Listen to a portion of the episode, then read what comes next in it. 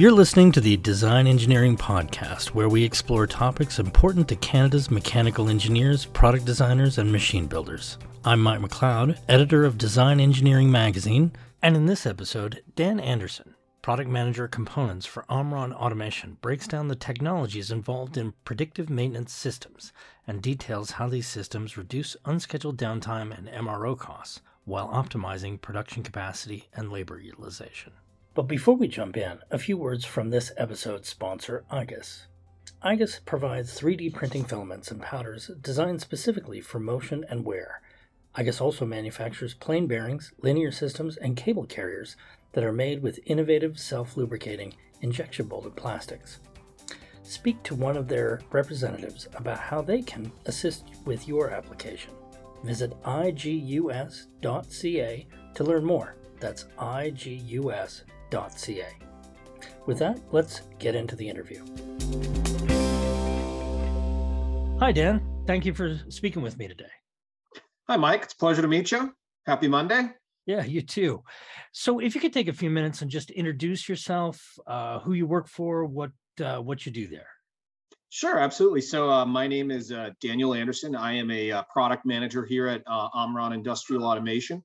I specifically focus on what we call our component products, which is kind of pretty much everything that you would find inside of a control panel, right? So that's going to be power supplies, limit switches, temperature controllers, relays, um, and then one of the other product lines that's kind of new and interesting to us that we're talking about today is predictive maintenance as well. So um, I kind of have a, a, wide variety of products that I cover, and uh, I'd love to talk to you about predictive maintenance today and kind of its value and features and functionality.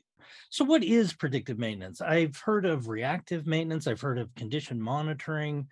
Eh, does it is it helpful to contrast one against the other or uh... absolutely so um, i'm actually going to answer that question as part of a larger question and the, the larger question is kind of how is it different from you know preventative maintenance or condition monitoring just because they're all related and i'll give a little bit of kind of the history and how it's progressed and then how predictive maintenance is kind of the the, the next iteration of that future of, of a maintenance strategy. So um, kind of going back a little bit, you know, as as manufacturing became a thing, right, and we we all started to make products and goods and services that people wanted, you know, typically we would just run equipment until it failed, and then we would either service it or replace it if it was in a you know a serviceable condition over time, um, people who manufactured those pieces of equipment would say, okay, you know, what we really need to do is we need to service this piece of equipment every six weeks or six months or you know every other year or something like that. They would create a time-based service interval which is more along the lines of what we would call preventative maintenance right? And that's going to vary from pieces of equipment to pieces of equipment whether it's something that's a low stress or high stress on that equipment and how often it would need to be replaced right? So we had reactive maintenance we had preventative maintenance and now what we're kind of getting into is something called predictive maintenance, where instead of just doing service on a frequency of time, we're actually attaching sensors to the pieces of equipment and you're getting live data of the condition of that equipment and then doing the analysis of what that live data is and then kind of resulting in a thumbs up or a thumbs down in regards to whether or not that piece of equipment needs to be serviced right? So instead of having just like, a, all right, you know, it's uh, six weeks, we're going to go look at this particular piece of equipment, you would basically get to a point where you would know when your equipment was needing service because predictive maintenance and its, you know, equipment that you would be using to implement predictive maintenance would tell you that it's time for your equipment to be serviced based upon condition from those sensors, right? So basically live condition monitoring and the analysis of that data coming from that so what what's the major benefit here? I it's it seems obvious uh that that you're so you're not you're not waiting until something breaks or sounds like it's breaking. You're you're saying are you able to look into the future and say well based on conditions that are uh, in the system now and stuff it's likely that something i don't know in a week or a sure. going to go you're, you're, right on the money right so okay. so basically what you're doing is you're getting to a point where you now have live condition data from whatever it is that you're monitoring right whether it's a you know a resistance heater or a three phase motor and you're able to monitor certain i would call it characteristics of that piece of equipment such that you would be able to form a trend and from that trend you could you could notice the change in trend such that it would predict a failure in the in the the relatively near future, right? You can start making assessments of equipment condition based upon that data and more specifically the change in that data, if that makes sense. And this may be a silly question, but this is largely to do with things that rotate, bearings, motors. Well, it's fans, it's not just pumps. it's not exclusively things that rotate. Okay. You know that that would be something where you'd be looking at say bearing condition, right? If you had something that would rotate, you would be very interested in the condition of the bearing that that would be used in that rotating assembly. But it's really any piece of equipment um, to which there is a predictive maintenance solution to, right? So, for example, um, I mentioned that I work for Omron. There's a couple different solutions that we have in terms of, like you said, three-phase motor monitoring, and one of those is, you know, vibration and temperature, which you would use to detect bearing wear. But we also have what we call a current analysis, right? So if you had something where you would be detecting um, a change in the amount of current draw that wasn't uniform. So, for example, if you had cavitation in a water pump, you would be able to detect that through the change in the amount of current draw on a three-phase motor. We call that, you know, current abnormality detection, excuse me. Um, and then we also have stuff where you can measure the resistance of a heater that you would use in, say, like industrial kilns, or if you're doing a heat treatment process on metal, where you've got to have the additional strength for something, say, going inside of an engine and it has to last 200,000 miles you know we have lots of different solutions for different types of equipment some of them rotate some of them don't right and so it's really going to be like i said specific to the application Gotcha. A question I've always had, like if you're monitoring bearings or motors and there are lots of motors and lots of bearings, how does do you do you put sensor sensors or have some kind of apparatus that is added to each one of them? So anytime that you want to measure a piece of equipment, right, no matter what, you're going to have to have some sort of sensor, right? You know, and I'm using sensor in a very general term, right? So for vibration and temperature, each of those motors to which you want to measure vibration and temperature, each of those motors is going to require a sensor of some sort, right? Whether it's something that you're going to screw into the casing of the motor, or if there is a way that you could do that visually. I haven't heard of a solution to that, but in any of those solutions, you're going to have to have some level of sensing on the actual equipment you're, that you're trying to determine condition from, right? There's also a second half of that equation where you have that data that's coming from those sensors. You can then either have the analysis of that data being done you know, on site with like we call a monitoring unit or an analyzer, right? Where it says, hey, I've got this data coming from this equipment. And based upon what I've seen in the past, it's changed significantly. So we know that there's a change in trend of that equipment health, right?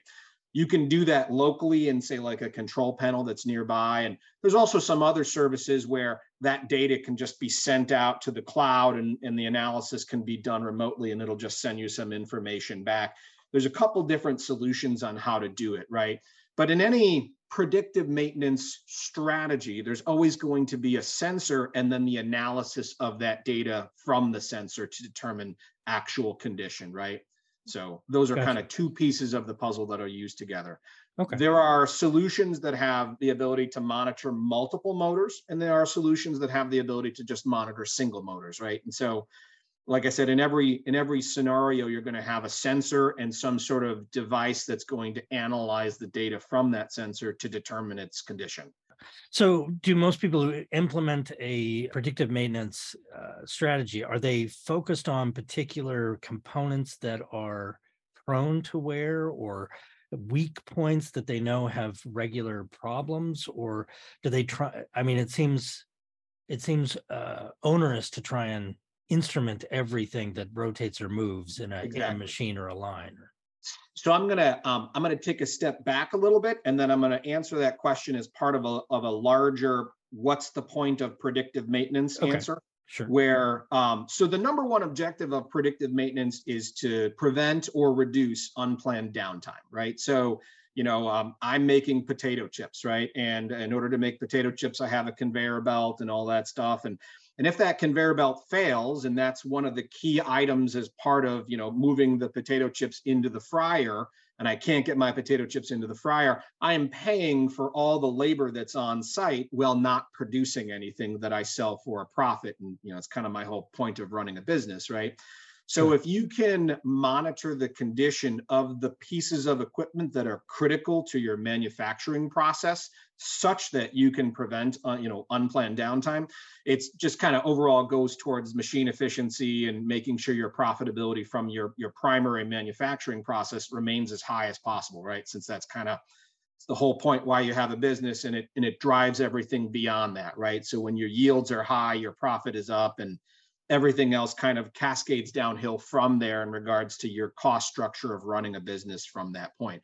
So to kind of come back to your specific question, you know, what do I want to implement predictive maintenance solutions on is it's basically anything that's going to be a critical component to your manufacturing process where if it goes down during normal operating hours that your your machine efficiency drops pretty dramatically since you have all of those unutilized labor resources that are going to be paid for whether they're working or not um, kind of reducing your overall profitability right gotcha. so it's, it's the key components in your manufacturing process right so yeah if i have a, a secondary station over here that can just produce parts you know in advance of my primary process and that fails but i still have a huge stock left it's not really going to affect my my primary manufacturing all that much since I have all that stock, right?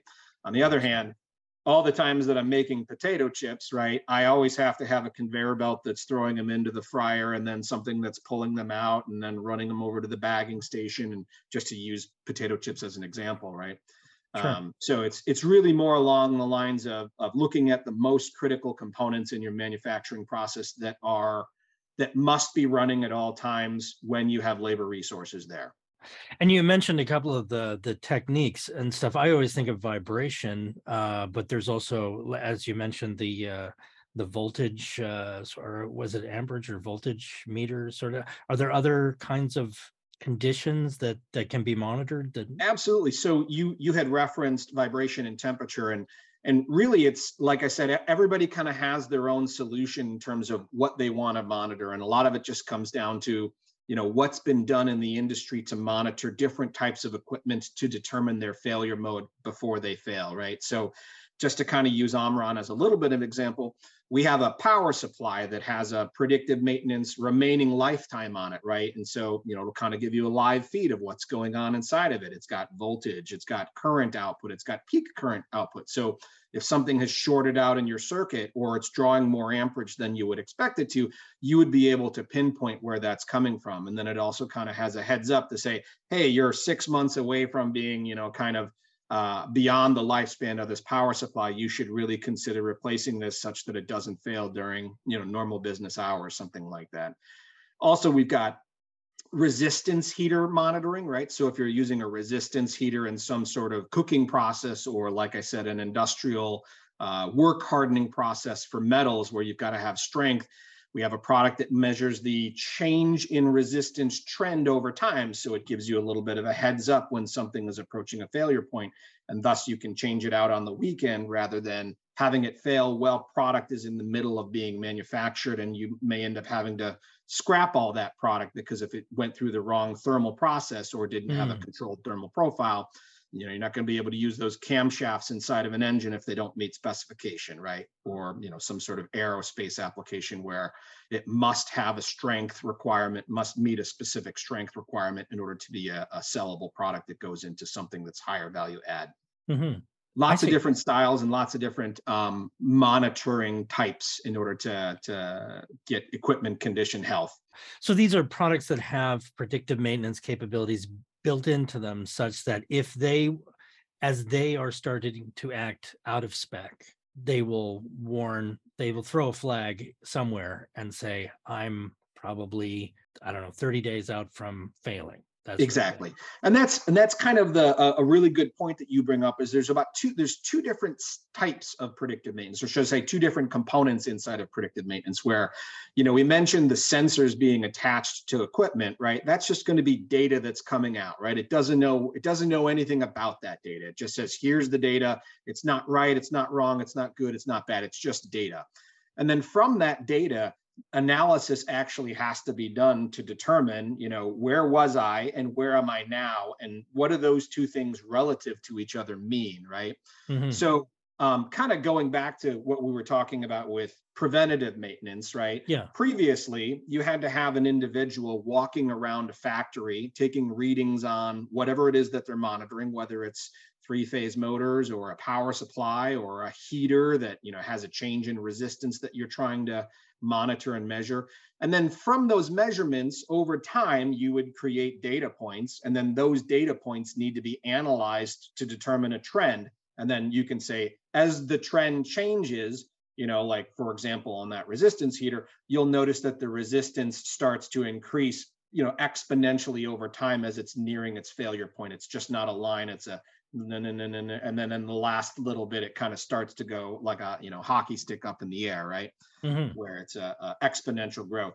And so um, the the objective of predictive maintenance is to take that data that's coming out and then do the analysis, automate the analysis of that data such that it kind of gives you a thumbs up, thumbs down, or or a go no go output, right? So you're automating the measurement and analysis process of the data coming from that sensor attached to the equipment, right? So it kind of not only does it prevent unplanned downtime, but you're then eliminating skilled labor resources that you would have otherwise needed to use in order to maintain this equipment, right? Right. So- So you'd have a combination of data and just sort of. I've been doing this for 20 years, and I know that when a, when that bearing starts rattling, I'm I'm sure it's not rattling, but I mean, you know, it, it gets into this range of vibration stuff. It's gonna go in another couple of days or weeks or something like And that. you you really kind of touched on the key point there. I've been doing this for 20 years, right? You know, and so and so what we're talking about is we're talking about, you know, I, I think I read a statistic a little while ago that said like the average age of a of the maintenance worker was something like 57 years old, give or take. Yeah. You know, and then and then obviously a lot of the stresses from the the global pandemic uh, has put a lot of people kind of just retire in advance, right? And so it's a little bit of an industry where there's a shortage of skilled maintenance labor resources. So, you know, if you can take a technology that you were going to use anyway to solve a problem and you can kind of automate it, you know, you're solving a problem that's coming up in the industry that's quite frankly going to be an expensive one if you don't solve, right? If you don't Mhm. address it.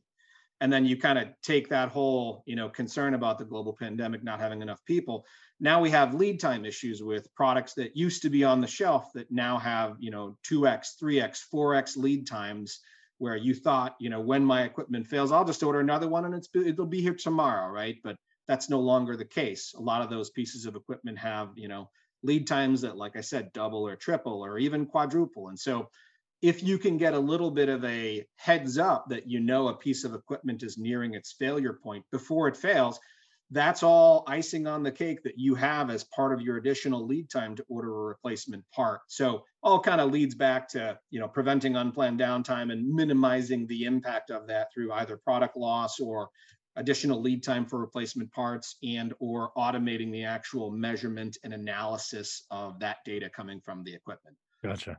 And I imagine manufacturers like to schedule a lot of maintenance tasks all on a particular day, or instead of doing it piecemeal, we consolidate that all into one window and Yeah. it's going to cost you on like money taking it off the line weekend, anyway. Yeah. Yeah. something yeah. where where you don't have all the people on the line that you know like i said that that you're paying whether you produce a, an item or not right and so if you can kind of schedule that for a saturday or a weekend or or during you know third shift if you're not if you're not running three shifts right during the, Yeah. the evening hours you can you can basically minimize the impact of any scheduled downtime such that it doesn't become unplanned downtime right Yeah. Right. So how do these, I mean, if if a system integrator or a machine builder is looking to integrate this kind of thing, it's obviously in the design stage that they're going to have to pinpoint those uh, high wear or maybe uh, you know high stress kind of areas that mm-hmm. to uh, is that is that all handled in a plc is there a separate piece of equipment that usually collects and consolidates and maybe forwards that information off to like an edge computing device that that does the analysis or sends it up to the cloud to to have it uh, analyzed off offline what's the architecture of these things typically? sure so there's actually many different types of solutions for predictive maintenance and that's kind of probably where i think a lot of the um, confusion currently comes from in regards to where the technology is at right so you can just do predictive maintenance as an ad hoc solution on a single piece of equipment, and that's that, right? You can literally just at- attach it to the control panel that's part of your, I'm going to use like a CNC machine or some sort of, let's call it a, you know, a, a box of some sort of equipment sure. that's coming out, right? You can just have that locally and have your monitoring device inside of the control panel with the sensors inside of the product, the piece of equipment that you're manufacturing. And and that's and that's predictive maintenance right there as a very simple solution, right? But then you can kind of go above and beyond that, where a lot of pieces of predictive maintenance equipment right now or predictive maintenance solutions have the ability to communicate outside of the product itself, right? The monitoring unit. And so many of them either have a, an RS485 Modbus output or an Ethernet IP output, right? So, hmm. you know, if you're using RS485 or Ethernet, you can attach that to a PLC and make it part of a larger system where now the PLC knows the status of equipment health and you can also schedule it such that when it detects something right you can shut something down to prevent further failure or you know you can you can make it so you're notifying your staff that there's a problem with this machine and, and we want to shut this machine down until somebody comes in and says yes i recognize that this machine's needs service. I don't have the part on hand so i'm okay with continuing to run it up until i can get the replacement right? Just an acknowledgement that that a condition has been reached where the machine needs to be serviced.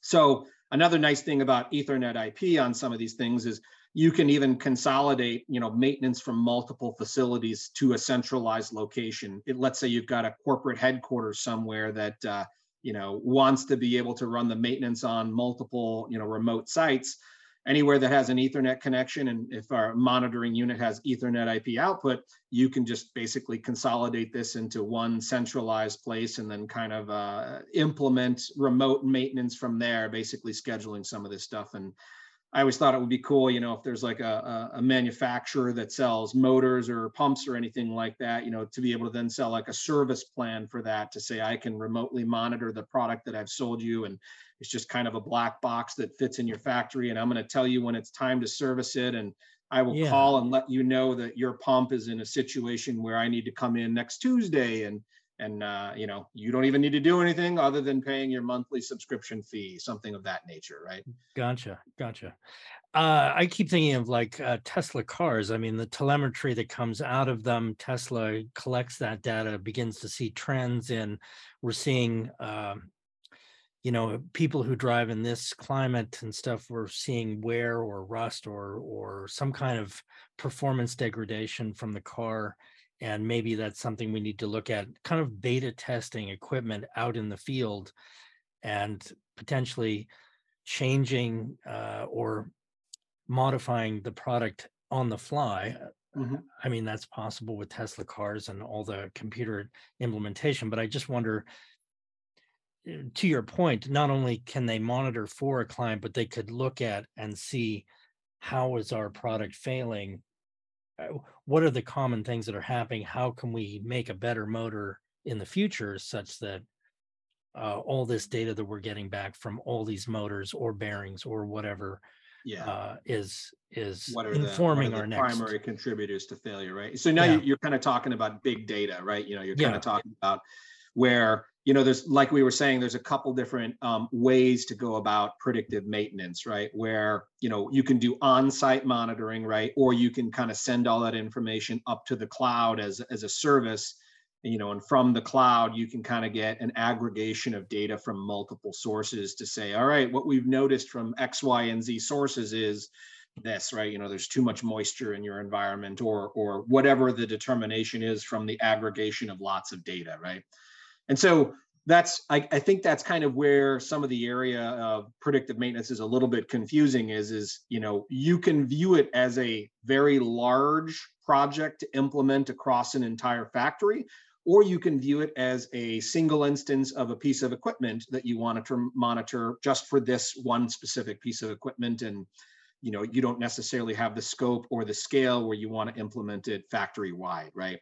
And so there's lots of options. There's lots of different choices of how you want to go about doing it. And everybody kind of offers us something a little bit different. So it's kind of the kind of the market where there's lots of choice right now. And hmm. um, uh, i think we'll see over the coming years we'll can see we'll see consolidation into somewhere producing um, i'm sorry some supplier producing both hardware and software solutions together as a comprehensive solution right? As a, a full scope of everything inside of a factory. I mean because i would imagine it's hard to I, I think if if everything's ethernet ip or if everything's um, like uh, an ethercat kind of uh, there's some industry i don't want to i don't know if it's a standard but some kind of understanding of how these things are analyzed how the data is formatted how it's transmitted yep. um, is that is there a standard for that is it is there's there... not a standard right and one okay. of the reasons why there's not a standard is because everybody's doing something different right and mm. so I have seen software solutions that are basically just data aggregators, right? It's it's going to be, you know, we're going to have um, inputs coming from sensors, and we're going to overlay all that information onto a graphical user interface.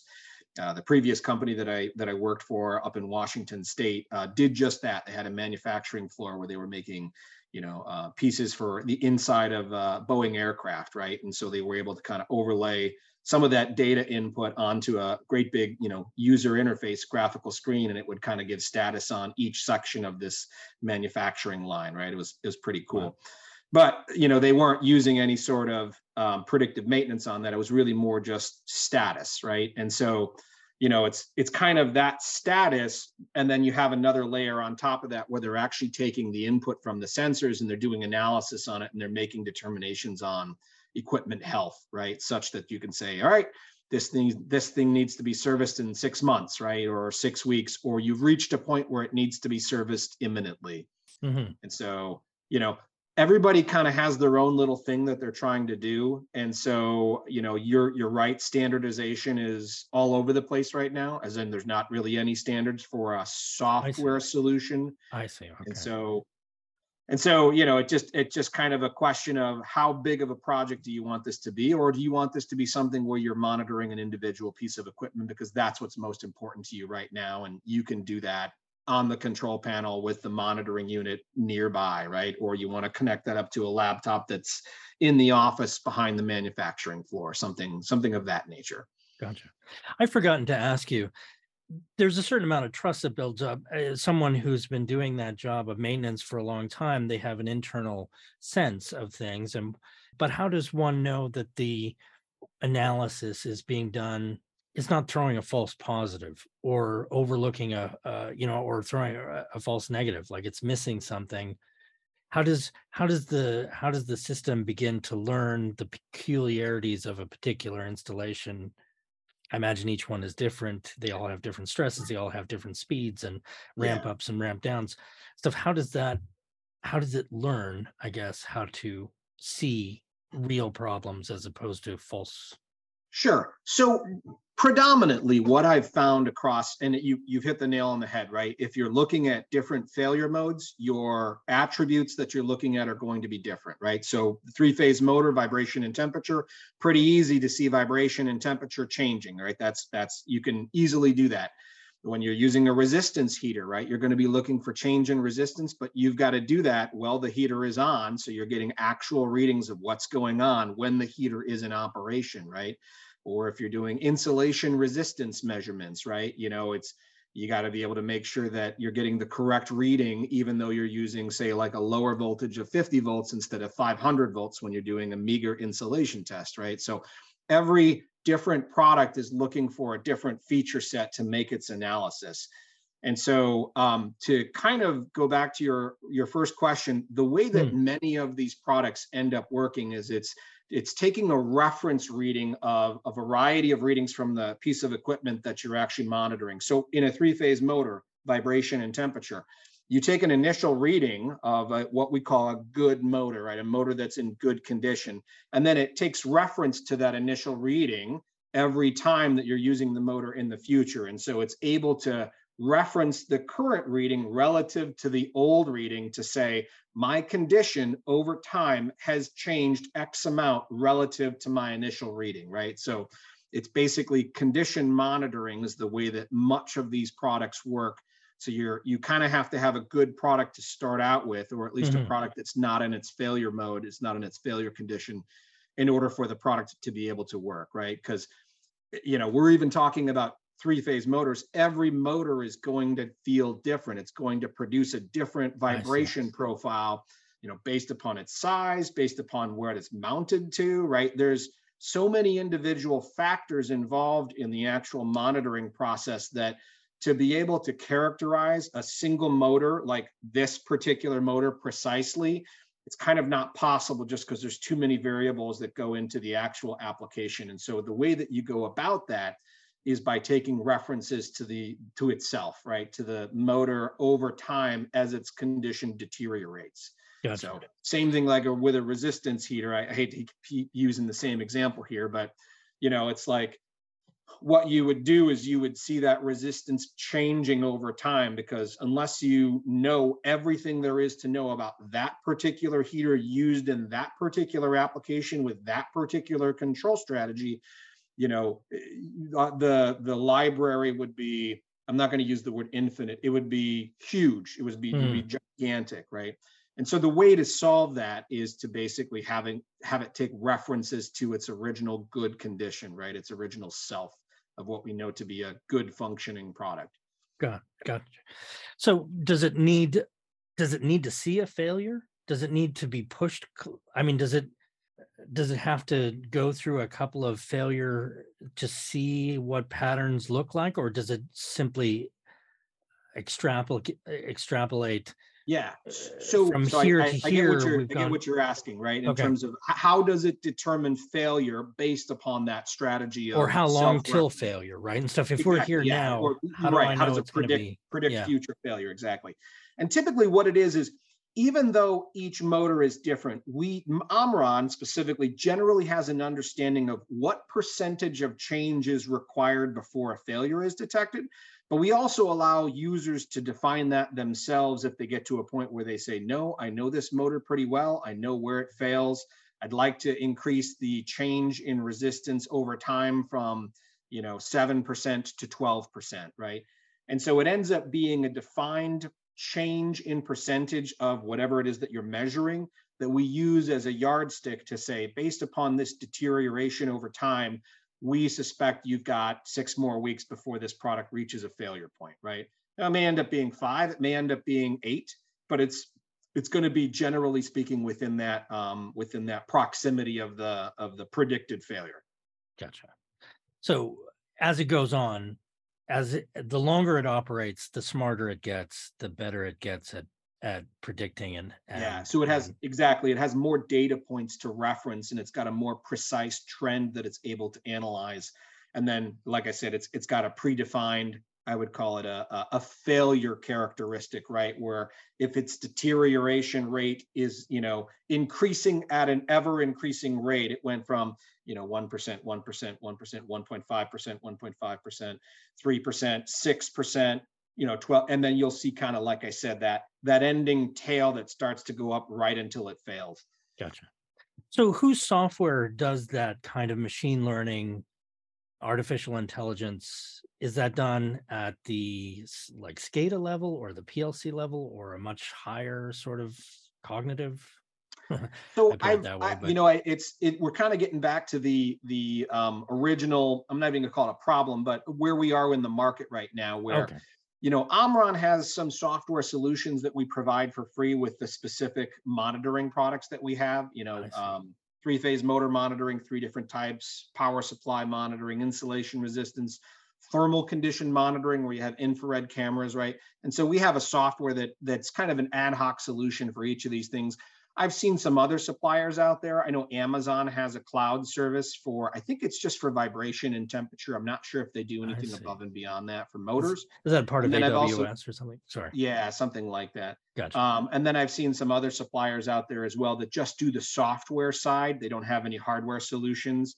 And so, you know, you kind of have you kind of have the hardware people, you have the software people, and there's not a lot of overlap right now of the people who do both hardware and software. And when I say software, I'm more talking about like comprehensive software that's going to have multiple inputs from multiple different types of sensors on equipment that'll do all the analysis of all those different types of equipment and then produce out, you know, a, a- thumbs up or a thumbs down um, for the condition health of each of those pieces of equipment. Gotcha. So is the interoperability of these different monitoring solutions such that they're, somewhat uh, hardware agnostic?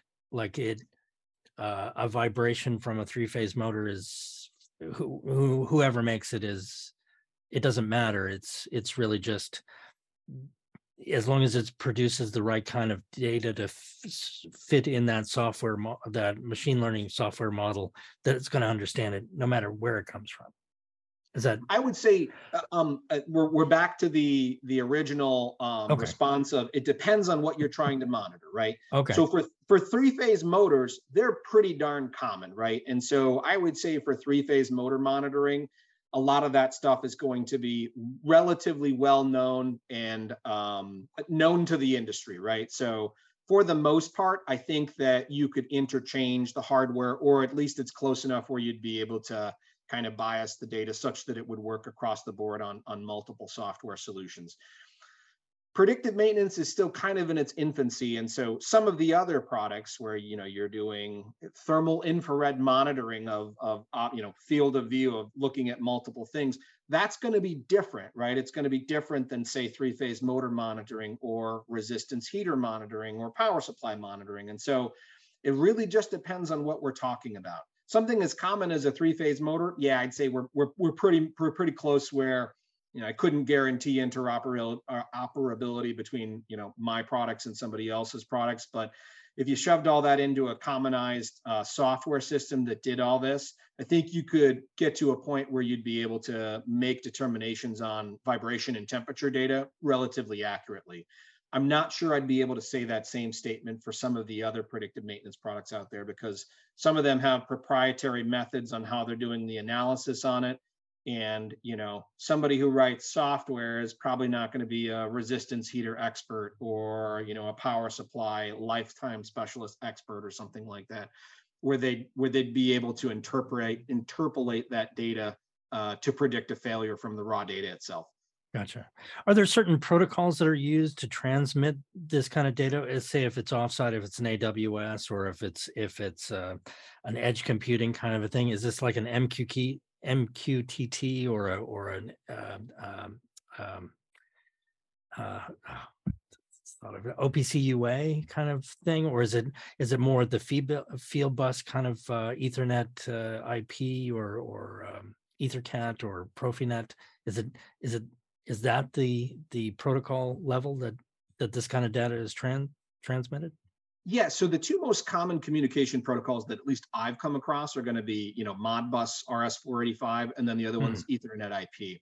I haven't seen much in terms of EtherCAT, if I if I remember correctly, and I'm I'm a little bit out of my element here in terms of my um, product knowledge, but I thought EtherCAT was more kind of focused on um, precision of timing Yeah, across the yeah, network in yeah. terms of events, and so you know when you're just kind of um, shooting out data over time to monitor, right? The the um, synchronization of that data is less important, if you know what I mean. And so Right, Ethernet right. IP seems to be kind of more more uh, the right protocol for that.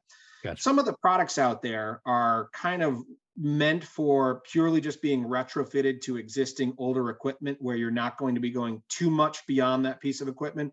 And in those instances, RS485 is more appropriate just because it's kind of a lower complexity and it's easier just in terms of its, I guess I would call it simplistic functionality. So, you know, you'd be hooking that up to a PLC that was going to be in close proximity to it.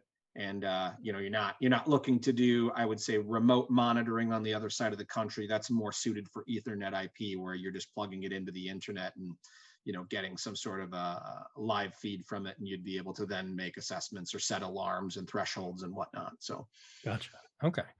So uh, where where do you typically recommend that if is this is this something that happens at the design stage or is it something that typically happens in an existing uh installation? Uh well, i mean i suppose it could be both but uh, where do you find that most of it is being implemented at the moment? Sure. So um right now and again we're kind of in the beginning stages or i'd say we're still in the infancy of predictive maintenance. Right now a lot of the a lot of the conversation is being had on kind of the existing equipment that's out in the field for retrofit um, but that conversation is moving further towards the OEMs, right? The people who are actually going to be building the equipment, right? So, you know, we are we are having a conversation with a CNC equipment manufacturer about monitoring the insulation resistance of his servo motors, and I'm like, that's a great idea, right? And we have a product that can monitor up to eight at a time, and so it's a very nice way to be able to integrate that as a as a service that you can offer your customers. The only drawback, if you will, is obviously, you know, somebody who's going to be making a piece of equipment, if they buy a predictive maintenance solution and install it during the actual design process, then they're going to have to justify that or sell that feature, that value to their customer. And of course, it raises the price of their product. And so, you know, there's a lot of things out there that clearly justify their value. If your machine breaks as a result of a breakdown in insulation resistance, and I have a solution that's going to be able to tell you when that's coming, right? That's obviously something that you would pay an extra, I'm just making a number up here, an extra two grand on when you're spending $110,000 on a, you know, a piece of equipment, right? Sure. But it's just kind of a value proposition that needs to be analyzed and to determine whether or not their customer base that they're selling their product to thinks that that's justified, right? So that's kind of the the machine builder, right? Somebody who's going to be making the equipment versus yeah. the people who already have the equipment installed in their facility and they want to be able to retrofit that just to be able to say that they can maintain all the equipment in their facility and they're automating that individual space that they've got. Gotcha. Okay. So if it's an existing thing, where do you where do you typically um, recommend that people start with? If they're right i mean obviously they're you we can go crazy big with you, this you sure right? can stuff, right? but exactly but it but in a but in a i'm just i'm tip i'm dipping my toe in the water where do i where do i begin typically absolutely so um we kind of discussed this a little bit earlier where you know it's like we'll define what you want to do right do you want to just monitor the condition of one piece of equipment or do you want to to scale this across your entire factory right i think those are the the, the first questions you should be asking is what's the scope of what you're looking to do and why, right? Is it, are you having a problem with your manufacturing process and you want to, you know, eliminate that as a contributor to um, reduction in machine efficiency? Or, you know, is this a, is this kind of a, a huge, um, you know, manufacturing facility wide strategy of predictive maintenance, right? So I think that's the first question that people should be asking themselves and then of course beyond that is to research what actually exists in terms of solutions right in terms of predictive maintenance. So you know um, that's kind of for an individual factory. If you're a machine builder and you want to implement predictive maintenance solution right you know so I, the first question i would ask myself is what do my customers value right? What are they going to pay for if i add this additional feature to my product you know and it prevents my product from failing? How much is that worth to me? How much is that worth to my customers? And what's the price premium that I can charge for it if a customer is buying my $150,000 machine or whatever your whatever your machine is, right? Mm-hmm. And as we kind of mentioned a little bit before, if you're like a, you know, if you're a, seller of three-phase motors, I always thought it'd just be the coolest thing to be able to to sell a motor and then sell a service plan on top of it to have some residual revenue and then somebody who's got a factory basically just says, here's just this black box that's a three phase motor and it just works. And when it doesn't work, the guy calls me and says, I'm going to be there in a week and, you know, I'll replace it or I'll service it or I'll do whatever. Right. Yeah. A really cool way to just kind of automate a portion of the factory in terms of its maintenance. Sure. And you could, I, I, can imagine that at the machine builder system integrator kind of level too, right? And stuff, and just mm-hmm. getting telemetry back from, especially if they make like a standard unit, whatever that might be, and just seeing getting that telemetry back and getting a sense of when what is it about their machine that's breaking and uh, what do they need to to fix or maybe improving upon um, you know, we're we we find that this particular supplier of a part that we put in is not as reliable as we thought it was, so we're going to retrofit it, you know, retrofit them Mhm. or or not do use those Yeah, in the in the future. Manufacturer of a particular product. Sure, sure. Is there anything else that you think is important that we we didn't get to or that that uh that comes to mind that I didn't know to Hmm. ask? So, you know, uh, I guess what I would say is, you know, we're we're still in the beginning phases of where predictive maintenance is as a as a technology, right? And you know, there's a lot of uh, there's a lot of talk of kind of lights out manufacturing and industry 4.0. It'll be really exciting to see how some of these solutions play out and some of the hardware gets integrated with the software. Or you know as we said if you know uh, you can offer service plans with the the products that you're now selling right? I thought that that would be a really interesting way to generate more revenue and then also offer value to the customer since you know ultimately as i kind of see it I, I feel like we're going to be a little bit short on our our maintenance resources in terms of uh, you know local manufacturing here in the united states for some time to come. And so i think automation of uh, many of these pieces of equipment automation of the uh, uh, maintenance of many of these pieces of equipment is going to be paramount right? As you continue to try and you know get maximum profitability out of manufacturing here in the united states and and uh good way to do it right to basically kind of turn the machines to monitor themselves and then they'll just give you an output that says it's time right it's time for me to be serviced i've noticed that my condition has deteriorated and i need your assistance to make sure that i don't fail while you guys are producing products so you don't lose any you know work in process or have unplanned downtime uh, at a time where you need to maximize every dollar coming out of your factory Well, thank you. I appreciate it, Dan. It's been a pleasure talking to you. thanks a lot mike Thank you for joining us.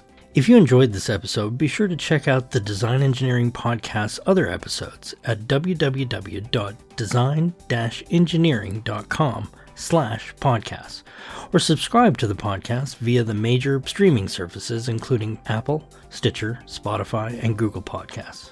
And finally, this episode was brought to you by IGUS Canada, a manufacturer of self-lubricating high-performance plastics. These plastics are used in their 3D filaments and powders, plain bearings, linear systems, and cable carriers. Their parts are clean, hygienic, long lasting, as well as appropriate for high duty applications. Visit igus.ca to find out more or to chat with one of their experts.